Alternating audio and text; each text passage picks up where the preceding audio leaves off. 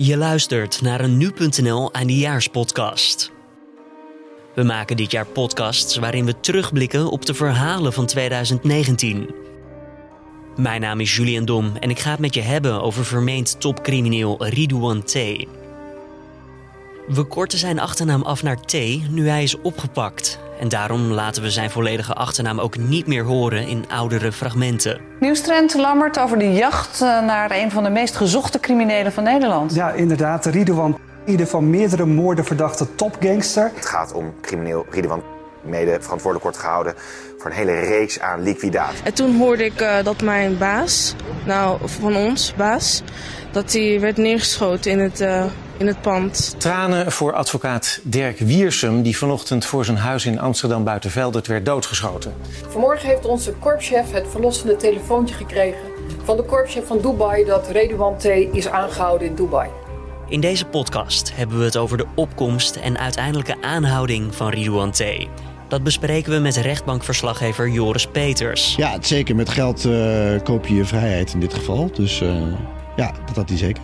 En met de rechtbankverslaggever Lisa van der Wal. Nou, op een gegeven moment hadden ze natuurlijk ook die foto verspreid met de, de, die palmboom op de achtergrond. Herkent iemand dit strand? We beginnen bij de jeugd van Ridouan. Waar komt hij vandaan en wat weten we er eigenlijk over? In de podcaststudio van nu.nl vraag ik dat aan Joris Peters. Uh, nou, hij is oorspronkelijk geboren in Marokko. Daarna is hij, zijn, uh, is hij met zijn ouders naar, uh, naar Nederland gekomen. Is hij opgegroeid in Vianen. Um, en wat we weten is dat hij, dat hij het VWO heeft gedaan. En dat hij eigenlijk al uh, schijnbaar op school had hij al een handeltje in de hash. Maar, maar VWO is vaak wel het is ja, geen domme jongen. leerling. Het is geen, nee, maar het is ook, het is ook geen, geen domme jongen. Um, anders groei je ook niet uit tot degene wie je nu bent. En blijf je zo lang uit de handen van justitie. Maar tegelijkertijd al een handeltje in hash, zeg je? Ja, precies. Maar goed, dat bedoel, hè, de, ja, dat, ik wil het niet bagatelliseren. Maar goed, dat, je kan dat ook gewoon als kattenkwaad zien. En ik bedoel, ik weet niet hoe groot de omvang was. Maar uh, uh, dat ging niet in, in de kilo's zoals hij dat later is gaan doen. Nee, hij, hij zou ook betrokken zijn geweest bij een jeugdbende, Bad Boys. Ja, dat klopt, ja. In, uh, in Nieuwegein. Uh, en een paar van die jongens die zijn inderdaad doorgegroeid naar, uh, naar criminelen die, zoals we ze nu kennen. Waaronder T dus. Waaronder T, ja. ja. Dus een, een beetje het gevalletje klein geleerd groot gedaan. Dat zou je kunnen zeggen, ja. ja. Een paar van die, van die jongens die komen nu ook terug in andere onderzoeken waar, waar de naam van Ridouan T ook uh, valt. Dus ze zijn met z'n met allen een beetje doorgegroeid, laat ik het zo maar zeggen. Hoe beklom hij vervolgens die criminele ladder dan? Want hij groeide door, maar je, je moet ook stappen maken. Je moet jezelf laten zien waarschijnlijk om promotie, om het maar even zo krom te noemen? Nou ja, kijk, wat, wat heel veel scheelt is dus natuurlijk geld. En dat heeft, hij, dat heeft hij op een gegeven moment weten te verdienen door over te stappen van de hash, van wiet, uh, van de handel in hash en wiet naar uh, cocaïne. Want dat levert gewoon uh, veel meer geld op. En die, die hash- en wietlijn, die had hij al. Die liep vanuit Marokko naar Spanje en door naar Nederland. En eigenlijk is hij over diezelfde lijn is hij cocaïne gaan vervoeren. En daar heeft hij gewoon het gros uh, van zijn geld mee verdiend. Maar die had hij overgenomen, toch? Ja, maar het is... Uh, we hebben er ooit een keer een gesprek over gehad met Jan Mees van het NRC. En die zei van... Uh, die heeft hij van een familielid overgenomen van zijn opa. Maar zijn advocaat Ines Wesky zegt erover... dat is absoluut niet het geval. Uh, maar goed, hè? dat hij een lijn had, dat, uh, dat is wel inderdaad uh, wat zeker is. Van wie die, die die heeft gekregen, dat is onduidelijk. Maar het zou heel goed van familie kunnen zijn. 23 maart 2018. Er is een kroongetuige in het Marengo-proces. In het proces rond de mokro-maffia en de keiharde drugsoorlog in de Amsterdamse onderwereld heeft het Openbaar Ministerie een nieuwe troef in handen. Een kroongetuige, Nabil B. Hij wordt zelf ook verdacht van betrokkenheid bij liquidaties. Die dus uh, ja, zijn eigen maatjes heeft verlinkt en een deal heeft gesloten met justitie om bewijzen te gaan leveren. En dat is wel, ja, dat is wel een hele belangrijke stap in het oplossen van een aantal van die moorden. Hij um, voelde zich bedreigd en hij kreeg gewetensnood omdat het, uh, het slachtoffer. Uh, wat per ongeluk is vermoord, was een goede vriend van hem. Hij was al jaren bevriend met zijn familie. En dit is tevens het moment dat de naam Ridouan T. bekend raakt bij het grote publiek. Nou, meer toen hoorden we denk ik van hem als grote vis. In ja. die zin van, toen kwamen er steeds meer verklaringen, verklaringen, verklaringen. Alle liquidaties werden zo'n beetje aan hem opgehangen. En toen hadden wij zoiets van, hoe eh, eh, konden wij deze grote speler eigenlijk zo lang niet kennen. Maar ik denk dat heel veel mensen dat nu hebben. Nou ja, zeker bij de politie was hij ook heel lang niet bekend. En daarmee ook niet bij ons. In ieder geval, hè, we, bedoel, wij zijn geen misdaadverslaggevers, maar rechtbankverslaggevers. Dus dat, dat, dat duurde eventjes dat, Mhm. dat die naam eh, bij ons binnenkwam. Waarschijnlijk gaat het zo. Ik heb even een piramide voor me. Je begint onderaan. Dat zijn gewoon de drugsdealers op straat. En je werkt jezelf naar boven toe. En je kijkt waar het uitkomt. kan ik me zo voorstellen dat het bij de politie ook gaat? Eh jij bedoelt dat hij daarom zo lang uit beeld is gebleven? Ja, precies. Het duurde lang voordat ze bij de top van de criminele organisatie van Nou ja, in dit geval was het eigenlijk gewoon een soort van toevalstreffer. Want er is iemand gewoon eh, in 2015 het politiebureau binnengelopen. En die heeft verklaard over het feit dat hij bang was dat hij geliquideerd zou worden. En dan, toen vroegen zij, wie zit hier dan achter? En toen viel de naam van Ridwan T. En dat hij dat zeker wist.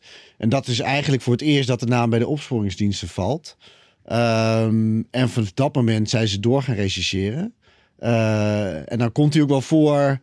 Ja, misschien dat sommige mensen dat wel kennen. Het gaat om Koper 26. Grote eh, wapenfonds. Een nieuwe gein was daar de aanleiding voor van het onderzoek. En toen werd inderdaad de naam van Ridwan T. ook wel genoemd. In relatie tussen de mensen die in dat proces terecht stonden. Maar dat heeft niet geleid tot een concrete verdenking of zo. Maar goed, in 2015 toen viel zijn naam voor echt voor het eerst. Maar daar heb ik me dus ook altijd wel over verbaasd. Omdat hij toen toch al zeker tien jaar, zeg ik nu even, eh, misschien ruim genomen hoor, dat hij al bezig was met grootschalige handel. Ja. Dan, Dus hij heeft Hij zichzelf toen uit- al echt- uitstekend uit de media en uit de bekendheid, uit de schijnwerpers gehouden. Ja, de- kijk, de focus van de opsporingsdiensten lag ook niet zo heel lang bij de cocaïnehandel. Eh, die hebben zich heel veel op de Nederlandse netwerken hier geconcentreerd. Hè. Ik bedoel, eh, Willem Holleder, de, bekendste daarvan. Eh, en dan, je had nog een tweede ontwikkeling, dat zijn die PGP-telefoons. Ja, daar kon je gewoon onbespied kon je naar elkaar berichten versturen. Die zijn pas later natuurlijk, de inhoud is daarvan bekend geworden. Maar ja, hij heeft gewoon heel lang buiten de schijnwerpers is hij gebleven. Ja. 29 maart 2018. De liquidatie van de broer van Nabil B. De onderwereldoorlog in Nederland verhardt. Met de liquidatie van de broer van een kroongetuige wordt vandaag een nieuw dieptepunt bereikt.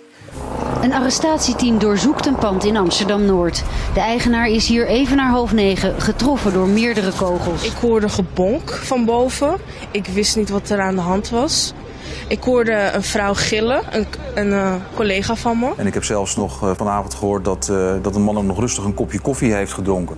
En eh, volstrekt zonder enige bedekking daar binnen is gelopen en vervolgens is gaan, eh, gaan schieten. Hoe snel was het die ochtend duidelijk dat deze liquidatie verband had met de zaak Marengo? nou wel snel. Want het was, zeg ik even uit mijn hoofd, zes dagen nadat ze hadden gezegd dat Nabil B. zijn verklaring had afgelegd. V- vijf of zes dagen. En toen, eh, toen was die man natuurlijk in zijn eh, kantoor doodgeschoten. En eigenlijk kwam vrij snel daarna al naar buiten wie het was. En dan leg je de link natuurlijk vanzelf. Wat Volgens mij, eh, ik heb laatst nog dat politieberichtje opgezocht. En toen stond er ook heel kort in een zin bij van dat het een familielid was van Nabil B. die eh, onlangs als kroongetuige was gepresenteerd. Waarom zocht je dat berichtje op? Oh, dat was voor eh, een hoger beroep in de Ja. zaak. Die was eh, onlangs. Is toch opmerkelijk dat de naam wordt bekendgemaakt en zo iemand wordt dan niet beschermd. Daar hebben we uitgebreid over geschreven, over, eh, over verslagen. Ja. En- ja, in ieder geval niet voldoende. Ja. Ja. er waren wel maatregelen getroffen, maar achteraf moesten ze daarin gewoon toegeven van niet voldoende. En de jongen die dit gedaan heeft, de man die de broer heeft geliquideerd, die wist ook van vrij weinig. Hè? Ja, dat zegt hij. Maar hij, hij zegt dat hij eh, een opdracht kreeg om iemand eh, dood te schieten. En hij zou daar 100.000 euro, zeg ik uit mijn hoofd, voor krijgen. En hij heeft die opdracht aangenomen, hoorde een tijd niks. En toen kreeg hij te horen van eh, die man en daar... Ja, volgens mij niet eens zijn naam, maar meer gewoon, Ja. hoe ziet hij eruit? En hij verder ook, hij zegt niet doorgevraagd te hebben over wie die man was. Hij dacht waarschijnlijk, eh, dat zei hij zelf, van, dat het gewoon een, waarschijnlijk om een crimineel ging. En hij is dat gewoon gaan uitvoeren en daarna is hij gewoon naar zijn werk gegaan. Is dit vaker hoe het gaat? Want er zijn veel liquidaties geweest. Als we naar het Marengo-proces kijken. Dus het gaat om heel veel moorden in de periode vanaf 2015. Ging niet altijd zo op een manier van gewoon een simpel belletje die daar en dan stel maar geen vragen? Eh, nee, bij de meeste van die liquidaties denk ik dat de schutters wel goed wisten van wie, wie, de, wie het doelwit was. Eh, en in dit geval kan, hè, bij die broer van die kroongetuige, kan het zo zijn geweest dat hij het niet wist. Eh, of dat hij het niet wilde weten. Daar lijkt het althans op. Ja, maar goed, Uh, en, en vaak weten ze het wel. Hè? Ik bedoel, je kan ook nog. Ze hebben, ik weet niet of het. Ze hebben een aantal verdachten aangehouden, natuurlijk voor de liquidatie van Dirk Wiersum. Het kan zo zijn dat die, de schutter daartussen zit en dat diegene ook zegt van. Ik wist niet wie, uh, wie hij was. Maar dat, het is moeilijk, hè, want het, het, het bepaalt ook je strafmaat, zou ik meer zeggen. Mm -hmm. Dus het kan ook weer een tactiek zijn om het juist niet te zeggen. Um, maar ik denk dat in de meeste gevallen degene wel weten wie het doelwit is. Want die Nabil B, als we daarop inzoomen, kroongetuige word je ook niet zomaar. Hoe belangrijk is hij en uh, wanneer kwam hij naar voren? Ja, hij is uiteindelijk in januari 2017. Uh, toen is hij naar de politie gestapt en dat heeft alles te maken met de betrokkenheid van hem bij een vergismoord. En dat bleek een liquidatie te zijn op een persoon van wie hij de familie goed kende. Uh, en toen is hij naar die familie gestapt en toen heeft hij gezegd van jongens, ik was hierbij betrokken, ik weet wie hierachter zit. Heeft hij de naam van Riedewan laten vallen en eigenlijk heeft hij zichzelf laten arresteren, uh, omdat hij wist dat hij vanaf dat moment niet meer veilig was. Dus hij heeft de politie weggetipt dat hij met een wapen rondliep in Amsterdam. Toen is hij aangehouden en vanaf dat moment uh, is hij gaan verklaren. En vanaf dat moment heeft Ridouan T. ook laten zien, ja, dit doe je niet. Nee, ja, wie praat die gaat. Dat heeft hij hem toen ook al duidelijk laten, laten merken. En dat komt ook voor, naar voren in PGP-gesprekken. Um, ja, goed, goed om te zeggen, we, we praten hier alsof hij het heeft gedaan. Hij moet er nog voor veroordeeld worden natuurlijk. Maar goed, het bewijs tegen hem dat de licht is sterk. Nee, dat, die opdracht is toen denk ik wel vrij snel uh, verstrekt, ja. Zou je kunnen zeggen dat dat het moment ook is dat er fouten werden gemaakt door uh, Ridouan T. Dat hij steeds onvoorzichtiger te werk ging. En dat, nou, dat, dat hem dat daardoor... weet ik niet. Nee. nee. Nee, want het dat heeft ook nog heel lang. Nou ja, ik denk het, um, die Sherandi, die is opgepakt voor doodschieten van de broer van de kroongetuige. Die heeft nooit gezegd, uh, nou, uh, Ridwan T. heeft mij die opdracht gegeven. Die heeft dat nooit gezegd. Dus in die zin is er wat, wat, wat wij nu weten niet per se een smoking gun voor die moord. Voor die link. Kijk, natuurlijk, justitie heeft altijd al gezegd dat ze de vermoedens hebben en dat het heel logisch is dat het vanuit zijn organisatie komt. Ja, en uh, waarschijnlijk zou daar misschien ook nog wel twee, drie lagen tussen zitten. Van dat iemand zegt, die moet. Kan ik me ook voorstellen, ja. Neergeschoten worden. Geef jij dat door aan die, geef jij dat door aan die, geef jij dat door aan de, uiteindelijk de persoon mm -hmm. die we erop afsturen. Mm -hmm. Dat is wel meestal hoe het gaat, ja, via tussenpersonen. Ja, ja, en dat maakt het zo lastig voor justitie. Dat maakt het lastig voor justitie en daarom is zo'n kroongetuige ook zo belangrijk. Omdat hij dat soort dingen kan duiden. Mm -hmm. uh, net zo goed als die PGP-bericht natuurlijk heel sterk bewijs voor me. Maar, maar pas als uh, iemand het kan ondersteunen en het kan koppelen aan in dit geval Riedewan. Ja, je moet, je moet het ook zo voor je zien. Ze hebben op een gegeven moment ook een e-mailadres. Uh, die hadden ze dan gelinkt aan Uh, dat was toen Rico de Chileen, om hem zo maar even te noemen. En dat wisten ze dan omdat hij ooit een keer had een e-mail had verstuurd met... Uh, het is trouwens mijn verjaardag vandaag. En dat wisten ze dus weer in die zin te koppelen. En dan konden ze dan dat deel van die berichten konden ze ontci ontcijferen. Zo moet je dat zien. Ze hebben allemaal een soort van berichten. Maar ze, er worden allemaal bijnamen gebruikt. Niet dat iemand met voornaam en achternaam uh, van die PGP-berichten aan het sturen is. Het, het dus is dat één grote een... puzzeldoos ja. met allemaal losgeraakte maar, stukjes. Maar wat Joris zei, daarvoor is die kroongetuige ook belangrijk om dat te ordenen en daarvan te zeggen van zo zit het. En die is dit. Ja. Hangt en valt alles bij de uitspraak of bij, van deze kroongetuige, van deze Nabil B? Uh, nee, dat zou ik toch niet zo sterk willen zeggen. Nee, vooral omdat ze die PGP-berichten ook hebben. Ja. Uh, die zijn ondersteunend naast. Ja, zeker. Ze vullen elkaar enorm aan. Maar als de kroongetuige wegvalt, ja, dan hebben ze natuurlijk wel een groot probleem. Maar het is niet dat er dan gelijk nee. helemaal geen zaak meer over is. Ze hebben ze beide nodig. Ja. 18 september 2019. Advocaat Dirk Wiersum wordt voor zijn woning geliquideerd. Tranen voor advocaat Dirk Wiersum, die vanochtend voor zijn huis in Amsterdam Buitenveldert werd doodgeschoten. Uh, van wie wij weten dat hij uh, de kroongetuige bijstond. Mm -hmm. En ja, we hebben natuurlijk met die kroongetuige al meer dingen meegemaakt die uh, ongekend waren. Dit is een aanslag op onze rechtsstaat. De mensen die daarin werken, die zorgen voor uw en mijn democratische rechtsorde. En dat is een grens die de georganiseerde misdaad is overgegaan. Want die veiligheid van die mensen moet altijd buiten kijf staan. Ik kon het vanmorgen aanvankelijk eigenlijk niet geloven. Ik dacht dat ik het verkeerd gehoord had. Uh, maar ja, dus uitermate uh, schokkend. Lisa stuurde die ochtend meteen een bericht naar Joris. Mogelijk advocaat geliquideerd. Ja, klopt ja. Ik zat op de fiets. En toen, eh, volgens mij via Slack. En toen eh, via ons communicatieprogramma. En toen kreeg ik door van Lisa dat er geruchten zouden gaan dat er een advocaat zou zijn doodgeschoten. Lisa, waar kreeg jij dat te horen? Via de politie was dat toen. Uh, er gingen al een soort van geruchten via via uh, journalisten onderling. En toen de politie daarna gevraagd en die zeiden van ja, we hebben deze geruchten ook gehoord. En uh, toen kregen we weer via via kregen we door. Het is de advocaat van Nabil B. Wat deed jij toen, Joris? Ik heb een van zijn advocaten toen een berichtje gestuurd met de bizarre tekst. Ik, uh, ja, dit is een hele rare vraag en uh, het spijt me, maar uh, het verhaal gaat dat jij dat je niet meer leeft. Um, ja. Je, je, stuurde dit ook naar een van de twee advocaten. Wist je maar dat... dat nee, ja, ik wist wel dat hij, dat hij, dat hij Dirk Wiesem als advocaat had. Maar de andere advocaat wist ik dat hij ook had. En die had ik in de rechtbank gezien. Um, dus vandaar dat ik aan hem dacht.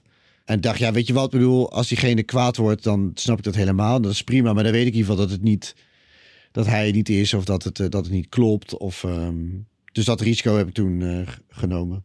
Ja. Wat, wat, doet zoiets met je als journalist? Want het, het, lijkt steeds dichterbij dan te komen, het aantal, de, de hardheid van de criminaliteit. Nou ja, ik, ik, dit kun je in principe dan ook al wel zeggen bij een onschuldige man doodschieten omdat het de broer is van.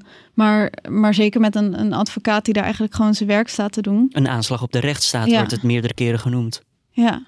En, en dat is wel, dat is heel heftig. Ik geloof ook dat iedereen zo'n beetje in shock was en alles werd een beetje platgelegd toen. Ja. Dat is wat ik me kan, kan herinneren van die dag. Van dat het een beetje, ja, vooral veel shock. Het, het heeft ook voor veel angst gezorgd. Zeker. Ja, die is er nog steeds. Uh, ja. de, de, de beveiliging die er was, uh, uh, kort daarna voor rechters en, en andere medewerkers van de rechtbank, die is er nog steeds. Um, dus die angst is nu niet minder groot of zo. Hoe, nee. nee, maar het is misschien in die zin wel concreter geworden. Van ja. de, de, misschien dat mensen die angst al hadden, maar nu er daadwerkelijk gewoon iemand voor zijn huis is doodgeschoten, hebben wij opeens te maken met allemaal beveiligingsmaatregelen. En we mogen vooral niet de naam van de officieren van justitie noemen, van de rechters. Dat, uh... Bemoeilijkt dat je werk? Hmm. Poeh, nee, dat niet direct. De vraag is alleen, hè, hoe ga je erin mee en hoe lang doe je dat, zou ik maar zeggen. Ik bedoel, het is natuurlijk wel, de rechtspraak is openbaar en ook officieren van justitie moeten getoetst worden. Um, en dat doe je op basis van een uitspraak en van een werk. En daar hoort dan vaak een naam bij. En wij, ja, we willen niemands leven in gevaar brengen. Dus we, we, we werken er ook wel aan mee. Maar we moeten wel op gaan passen dat we dat niet de kosten van alles uh, gaan doen. En daar is op dit moment ook wel veel discussie over tussen de media en tussen het Openbaar Ministerie en Justitie. Zeg maar, hoe we dit gaan doen uh, in de toekomst. Hoe is de veiligheid voor jullie zelf? Hoe, wat vinden jullie? Hoe, als nou, jullie naar de rechtbank gaan, denk je. Nee, wij, wij, uh, wij merken er niks van. Ka. Uh, ik weet nog wel dat er een paar journalisten hier ook wel echt boos over waren. En daar was ik het ook wel mee eens met. Kijk, er zijn ook gewoon journalisten bedreigd uh, door uh, Ridwan T. En wat, volgens mij was het Saskia Belleman, die had een column geschreven. Kijk naar jou. Ja. Dat was Saskia, toch? Ja. Die. Um, uh, schetste eigenlijk van hoe die uh, officieren van justitie allemaal via zo'n beveiligde ingang zo binnenkwamen. En dat die journalisten gewoon open en bloot op een veld moesten, in een rijtje moesten staan wachten. Eigenlijk als een soort van. Uh, ja, nee, in principe is dat, is, dat niet, is dat niet veranderd. Net zo goed als mm -hmm. advocaten van de tegenpartij. Of van de tegenpartij in dit geval, die die uh, potentiële criminelen, nee, potentieel is niet het goede woord, hè, die verdacht worden van criminele feiten, die lopen ook gewoon via de normale ingang naar binnen. Mm -hmm. Um, dus wat dat betreft is het inderdaad wel een beetje scheef. 16 december 2019, de aanhouding van Ridouan T. in Dubai. De meest gezochte crimineel van Nederland, Ridouan is gearresteerd in een huis in Dubai. De 41-jarige wordt in verband gebracht met twee moorden die de samenleving schokten. De moord op advocaat Dirk Wiersum en de moord op de onschuldige broer van kroongetuige Nabil B. De Nederlandse politie en justitie zien in Redouan T als de verdachte die aan het hoofd staat van een omvangrijke internationale criminele organisatie die zich richt op grootschalige internationale drugshandel. Ik denk dat ik niet te veel zeg als ik zeg dat het is echt een enorme verdienste van onze politie en ons openbaar ministerie. De eerste berichten over de locatie van T kwamen ongeveer een half jaar eerder naar buiten. Ik denk dat in de zomer was al meer bekend dat het net om zich ging sluiten, om het zo maar even te zeggen. Want toen had de Telegraaf had al geschreven, hij zit in Dubai, maar er werden ook andere plekken genoemd. Volgens mij Mexico werd ook genoemd. Ja, er zijn best wel veel namen genoemd. Op een gegeven moment een, een eiland voor de kust van Iran. op een gegeven moment hadden ze natuurlijk ook die foto verspreid met de, die palmboom op de achtergrond. Ja. Herkent iemand dit strand? Ja, hoe, ik heb een heleboel vragen bij dit stukje wat jij al vertelt, Lisa. Laat ik het anders één voor één stellen, want anders wordt het echt een weerwar. De Telegraaf die krijgt dus binnen vanuit tips of vanuit hun eigen journalistieke werk. Hij zit mogelijk hier, daar of zus of zo. Hoe gaan wij daarmee om als nu.nl? Want wij kunnen dat denk ik niet natrekken. Nou, sommige dingen wel. Maar da daar heb je dan je eigen bronnen weer voor, die je dan kan aantikken van, hey, dit verhaal, klopt dit? Bel jij dan uh, met iemand of een, een instantie kijk of met mensen? Joris. Jor- Joris, bel jij met mensen als jij leest van hij zou mogelijk Nee, ja, daar, maar daar je- zitten? wa- wat we doen is we kijken naar de inhoud en we kijken waar eh, de Telegraaf zich op baseert. En een van die bronnen was iemand hooggeplaatst binnen het Openbaar Ministerie. En dan gaan wij uit van de professionaliteit van de Telegraaf. hè, Mhm. dat je dat niet verzint. Dus dat maakt het dan een stuk sterker. En als je zelf dan inderdaad mensen belt die dat off the record bevestigen, Mhm. dan, dan kunnen we durven we zijn verhaal zo wel te brengen. Inderdaad. Ja. En die foto's van eh, dat je thee zag met de palmboom op de achtergrond, inderdaad, dat strand met ook gewoon mensen om zich heen. Ja. Hoe is Ja. dat? eh, Heeft de politie dat er gewoon binnengekregen via de post van hem? Nee, ja, maar Ridouan T. heeft heel lang nog een eh, Facebook-account gehad. Dus die, deze, die foto van op het strand, die stond daarbij. Eh, dus die hebben ze gepakt. Maar dat was Klinkt wel... opeens als een minder slimme jongen. Nou ja, ik bedoel, als jij in principe je naam niet wordt genoemd bij politiediensten of anderen, dan op zich een, een, het, het hebben van een Facebook-account is dan niet zo... eh, Niet zo heel raar. Niet zo'n probleem. Kijk je nog wel eens of hij opnieuw op Facebook... eh, Nee, nee. de laatste Ik denk ook niet dat hij een eh, telefoon nu heeft eh, in nee. de lucht. Hij werd uiteindelijk opgepakt dus in Dubai, eh, maar dat, niemand heeft 100.000 euro gekregen. Het en dat was uitgeloofd voor de gouden tip. Ja. Dus we kunnen stellen dat eh, ja, onderzoeksdiensten, politie, et cetera, Ja, goed hun werk heeft gedaan. Ja, het was een samenwerking tussen Dubai, Nederland en Marokko ook deels. Heb ik begrepen, ja. Ja. Wat weten we daar verder van? Eh, Is er nog iets naar buiten gekomen over hoe dit zich heeft... Ja, ze kregen volgens mij op een gegeven moment, als ik het even mag reconstrueren, kregen ze Ja. van Marokko te horen, hij zit niet hier. En wij hebben ehm, via inlichtingendiensten dat hij in Dubai ergens zit. Toen is Dubai gaan kijken en hebben ze volgens mij met eh, surveillance, met getuigen en volgens mij ook eh, iets technischere snufjes die ik niet wil herhalen, want dan, dat begrijp ik niet. hebben ze eh, gekeken of ze, dat, eh, ehm, of ze die locatie een soort van specifieker kregen. En op een gegeven moment zijn ze daar gewoon binnengevallen. Helemaal afgesproken met elkaar. Dus de Nederlandse politie wist van tevoren dat dit zou gebeuren. Nou, er was zelfs een keer eerder dat het mogelijk zou gaan gebeuren. En over wanneer praten we dan? Volgens mij half november. Mhm. En toen stonden ze ook voor zijn deur, geloof ik. Alleen omdat toen de angst was dat hij misschien niet binnen was. En als je dan binnenvalt, dan ben je weg. Ja. Eh, dus toen hebben ze gewacht. En inderdaad, eh, wat Lisa zegt, inderdaad, hè, ze omschreven het zelf als klassiek, eh, klassiek recherchewerk. Ja. Met getuigen, maar ook daarna, ook, eh, ze noemden ook dat ze infiltranten hebben gebruikt. Ja. Dus je weet dat daar nog wel meer naar buiten komt. Dat zal wel tijdens het proces nog wel wat duidelijker worden. En ook wel die technische snufjes van, ja, dan denk ik meteen aan, aan telefoon afluisteren, weet ik het wat. Maar Ja, de, de doen politie gaf er zelf nogal hoog over op. En volgens mij ook over gezichtsherkenning en zo. En eh, ehm, dat ze dat hebben gebruikt. Eh, en uiteindelijk hebben ze hem... Want hij maakte daar zelf geen gebruik van, van faci- faciliteiten. Hij had er geen bankrekening of zo. Dus hij kreeg in principe alles aangeleverd. Eh, dus dan kan je best wel redelijk lang buiten beeld blijven. Hij had natuurlijk ook waarschijnlijk het geld om dit allemaal te kunnen... Ja, zeker. Met geld eh, koop je je vrijheid in dit geval. Dus eh, ja, dat had hij zeker. We praten inmiddels al bijna een half uur over Ridouan T. En daarbij is ook de term Marengo-proces gevallen. Waar wordt T nu eigenlijk allemaal van verdacht? Om het even duidelijk op een rij te krijgen, legt Marian Huske in onze crimecast van nu.nl, De Willem, het even voor je uit. We hebben het grote Morengo-proces. Daar eh, zijn eh, vier, eigenlijk vier onderwereldmoorden. Maar daar hoort ook bij de moord op Ronald Bakker, de medewerker van de Spaarschop in Nieuwegein. Eh daar hoort ook bij de moord op Martin Kok, een misdaadblogger. Dat was degene die het eerst de naam van in de publiciteit gooide. En ja, het, uh, verder uh, staat nog niet op de dagvaarding de, de moord op uh, Dirk Wiersum, of Dirk Wiersum en de moord op de broer van de kroongetuige. Dat is nog niet toegevoegd. En daarnaast loopt nog een ander onderzoek. En daar zijn ook al rechts. Ja, je moet zien als een soort uh, hoofdproces waar je allemaal deelprocessen omheen hebt. En daar staan vaak uitvoerders terecht. Maar dat is een onderzoek dat gaat. Uh, straks zal je de naam ook wel weer vaker horen. Dat heet onderzoek Eris.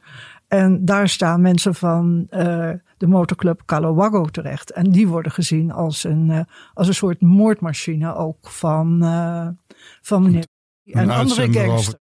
En er is uitspraak geweest, bijvoorbeeld op de moordenaar van de broer van de kroongetuige.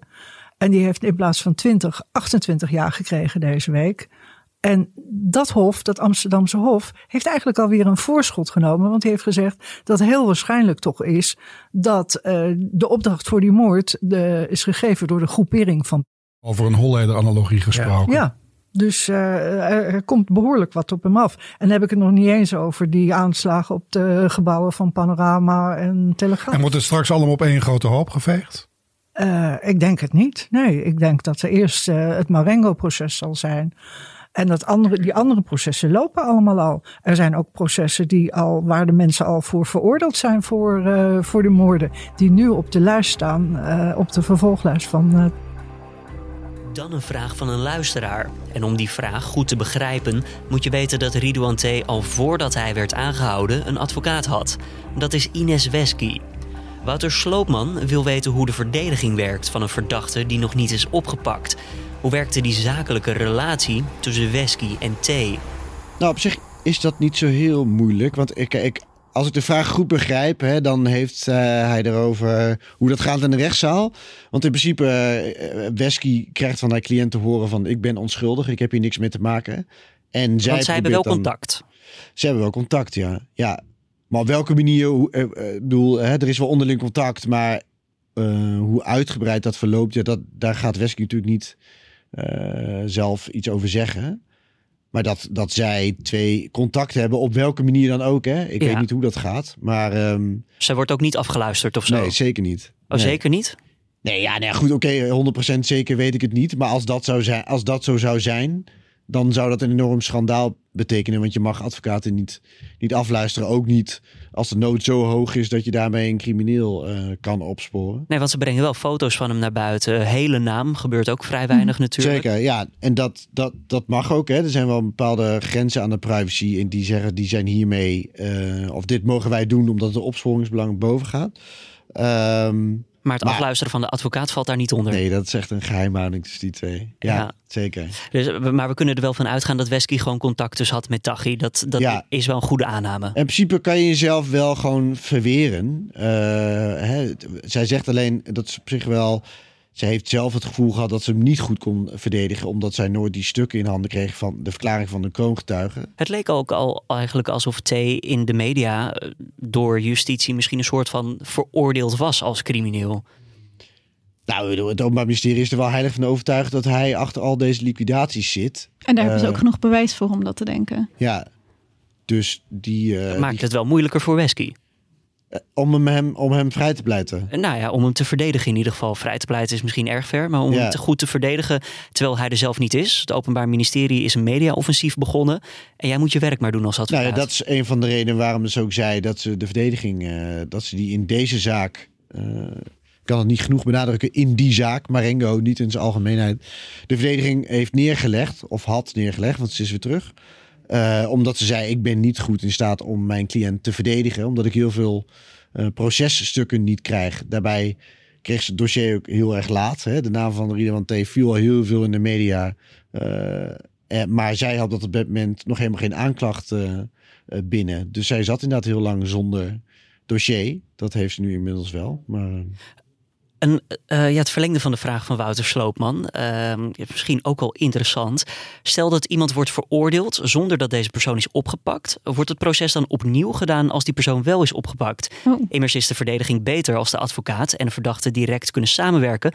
Anders zou het OM veel mensen bij verstek kunnen aanklagen, wat de kans op een veroordeling vergroot, gezien de mogelijk mindere verdediging. Nou, maar in principe kun je gewoon bij verstek veroordeeld worden. En op het moment dat ze iemand dan oppakken, dan is het... eh, je hebt hier een Dan gaat- celstraf openstaan. Ja. Dan gaat het niet opnieuw. Nee. Nee. Nee, dus dan heb je gewoon pech. Ja. Nou ja, heb je pech. Ja, je bent dan... Ja. Ja, ja. Zo, zo- als je het zo wil doen, ja, dan heb je pech. Is, is misschien voor een gedeelte ook wel je eigen keuze natuurlijk, of je er wel of niet bij aanwezig Ja, bent. zeker. Ridwan T.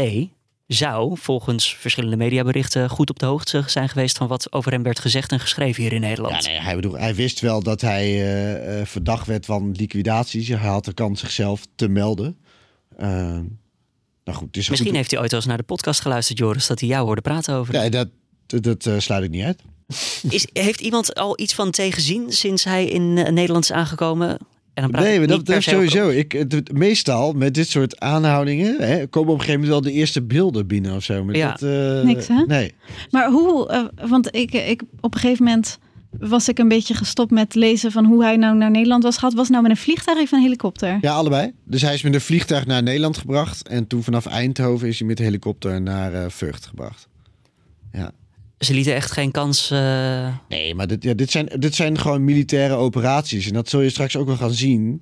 eh, als hij in februari. Het is een beetje de vraag of die komt. Hè? Je mag in principe gewoon afzien van. eh, je hoeft niet te verschijnen. De rechter kan zeggen je moet komen.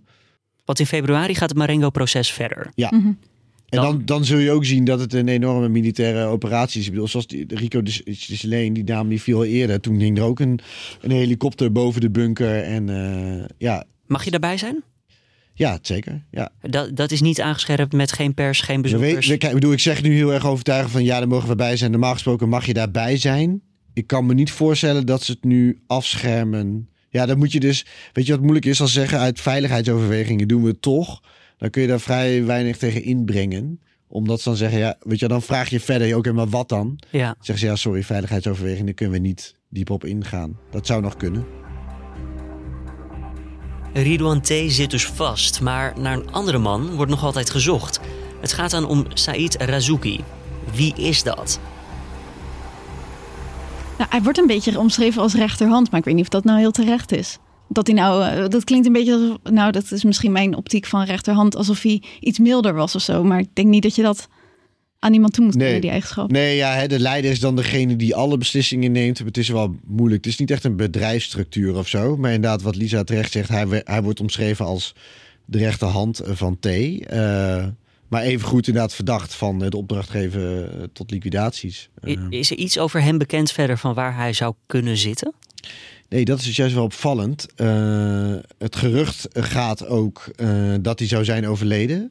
Eh, daar is geen bewijs voor, maar Hij is ook nergens gezien. Nee. Dus weet je, zo sterk als de aanwijzingen er zijn voor Ridwan, zou ik maar zeggen, weet je wel, van hij zit hier.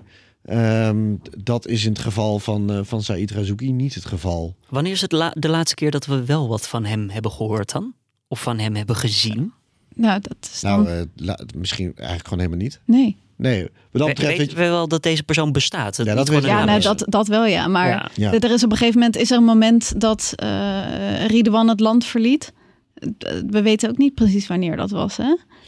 En hij heeft zich op een gegeven moment, volgens mij heeft hij zich in 2015 uitgeschreven. Ja, en dat- dat- volgens mij had Dubai ook bericht van dat hij hier toen ook... Hij is meteen vanuit Nederland naar Dubai gegaan. Ja, daar, maar, maar... Ze hebben het over 2016, weet ik, dat hij daar het land zou zijn binnengekomen. Maar we, we, bedoel, we weten niet, de- toevallig eh, of, ehm, afgelopen ehm, vrijdag, kan ik dat zeggen? Ja, eh, nee, zeg maar eind december gewoon. Oké.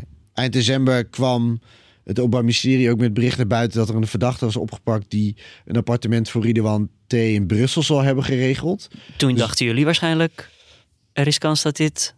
Nee, kijk, we weten niet Oh. of hij van het appartement gebruik heeft gemaakt. Maar bedoel, ehm, we, moeten, we moeten niet doen alsof we alles al weten. Weet je wel? Hij is waarschijnlijk na 2016 in Dubai. Maar wat er in die tussentijd is gebeurd, eh daar moet eigenlijk gewoon nog een heel veel duidelijk worden. En hetzelfde geldt eigenlijk voor Said Razouki. Dat is een beetje de grote onbekende. En wat...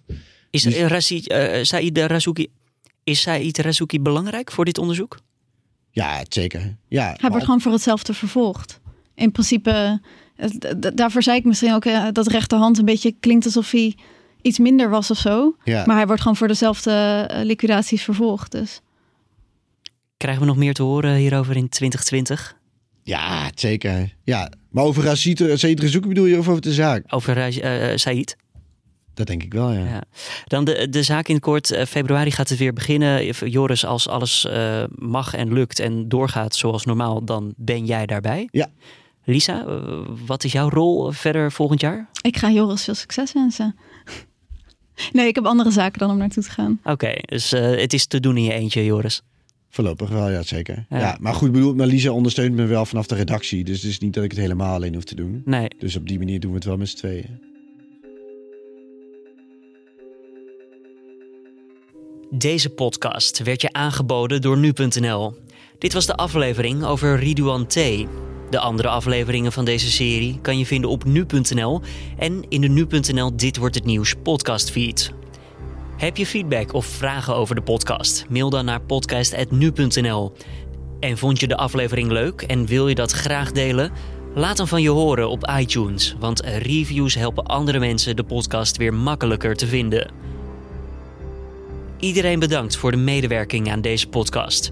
En jij vooral bedankt voor het luisteren.